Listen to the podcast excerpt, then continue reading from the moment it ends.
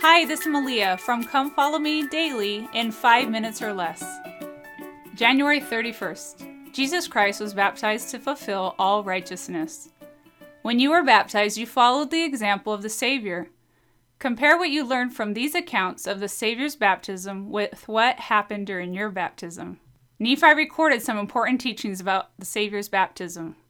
What do his words in 2 Nephi 31 teach you? In 2 Nephi 31 it says, And now I, Nephi, make an end of my prophecy unto you, my beloved brethren. And I cannot write but a few things which I know must surely come to pass.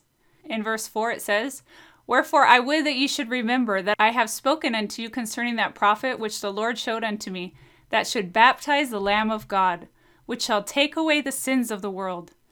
And now, if the Lamb of God, he being holy, should have need to be baptized by water to fulfill all righteousness, oh, then how much more need have we, being unholy, to be baptized, yea, even by water? And now I would ask of you, my beloved brethren, wherein the Lamb of God to fulfill all righteousness in being baptized by water? Know ye not that he was holy?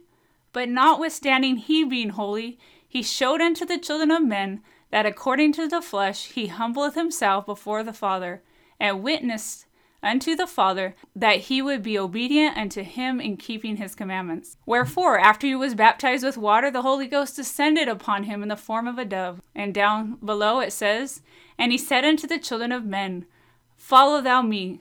Wherefore, my beloved brethren, can we follow Jesus, save we shall be willing to keep the commandments of the Father? And the Father said, Repent ye, repent ye, and be baptized in the name of my beloved Son. And down in 13 it says, Wherefore, my beloved brethren, I know that if ye shall follow the Son with full purpose of heart, acting no hypocrisy and no deception before God, but with real intent, repenting of your sins, witnessing unto the Father that ye are willing to take upon you the name of Christ by baptism, yea, by following your Lord and your Savior down into the water according to his word, Behold, then shall you receive the Holy Ghost. Yea, then cometh the baptism of fire and of the Holy Ghost. And then can you speak with the tongue of angels and shout praises unto the Holy One of Israel. Now let's discuss your own baptism. Share with your family your feelings from your baptism day. Then compare what you learned from the account of the Savior's baptism with what happened during your baptism. And that's Come Follow Me in five minutes or less.